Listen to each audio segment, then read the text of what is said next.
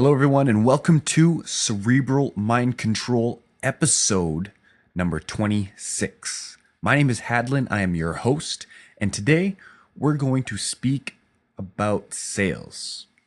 Oftentimes, people they just don't like to talk about this openly. Sales is often attributed to the cliche used car salesman. As with any cliche, that's all it is. It's a generalization and is not accurate. 100% accurate, anyways. So, in my experience, I have found that sales is hypnosis, and hypnosis is sales. Let me explain. Hypnosis is known as a mysterious subject that people they just know nothing nothing about it or next to nothing. They'll recall a swinging pocket watch and a spinning spiral. See, the common understanding is that it is mind control, controlling somebody else, controlling the volunteer or controlling the subject. Let me break this illusion for you. It's not true. See, that's exactly what the performance behind it is. This is how I perform it, and that's how every other hypnotist in the world performs it, as if they have full control over their subject. The process of hypnotizing a person is identical to the sales process. I will go through into how to hypnotize on another episode. But basically, what we as hypnotists do is sell the idea of hypnosis to our volunteers and in turn utilize social compliance and the placebo effect for hilarious entertainment. All right. So, in order to sell something, you must hit the following three aspects. Number one, you have to convey your relationship with the product to your client. Your client must understand your relationship with the product.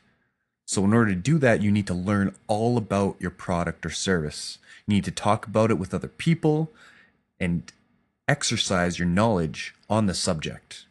You need to read books, blogs, listen to audiobooks, listen to podcasts, and even watch educational videos on the subject. Continuously learn more and more about your product and your industry, your service, and set your sights on being an expert in the area. Now, they say that if you read three books on a specific subject, you will then know more about that subject than 80% of the population. In addition, always be 100% honest. If you don't have an answer for your client, don't just make one up. Let them know that you'll find out and relay the information back to them as soon as you possibly can. But admit that you don't know. Now, in your conversation with the client, you need to establish your knowledge base. You need to make sure that you can answer every single question that they give to you. And like I said before, even if that question or that answer to the question is that you don't know. All right, step number two. I guess it's not a step, but it's point number two is you need to build a relationship with your client. Speak to your client about themselves, learn about their interests, their hobbies, learn about them, and connect with them on a personal level.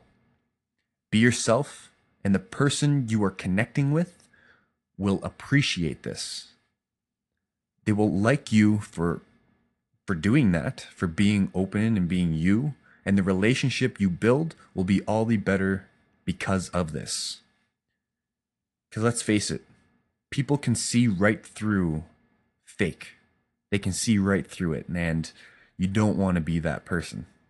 You might fool a couple of people, but if you're playing the long game, it's not going to work out. Only short benefits will lying help you in. All right, number three, enhance the relationship between your client and your product or service. This portion is all about education. You can then transition into determining where they sit on this area. When you're building the relationship between yourself and the client, begin to shift here.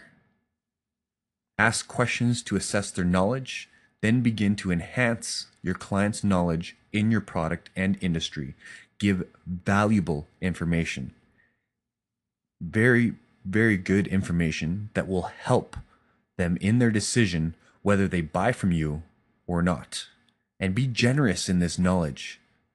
Your client will reciprocate.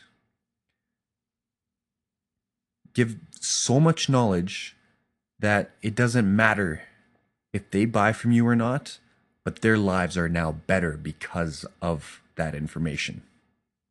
So, you know, with these three areas, you can definitely see that they all have a close relationship between each other. Each area will help build the other and vice versa. Hit all of these areas with balance, and you will sell much, much more.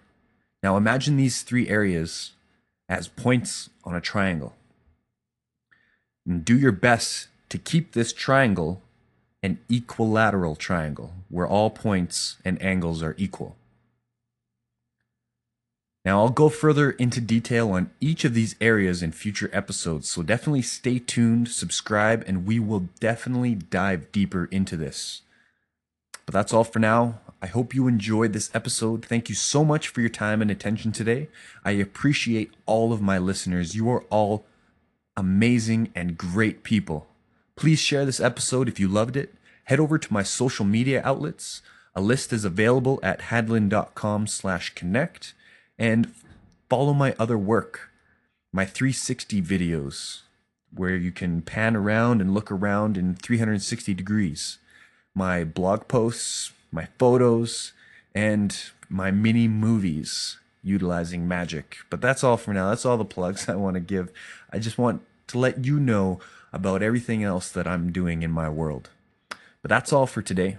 Now remember, go out there every single day and work as hard as you can towards your goals.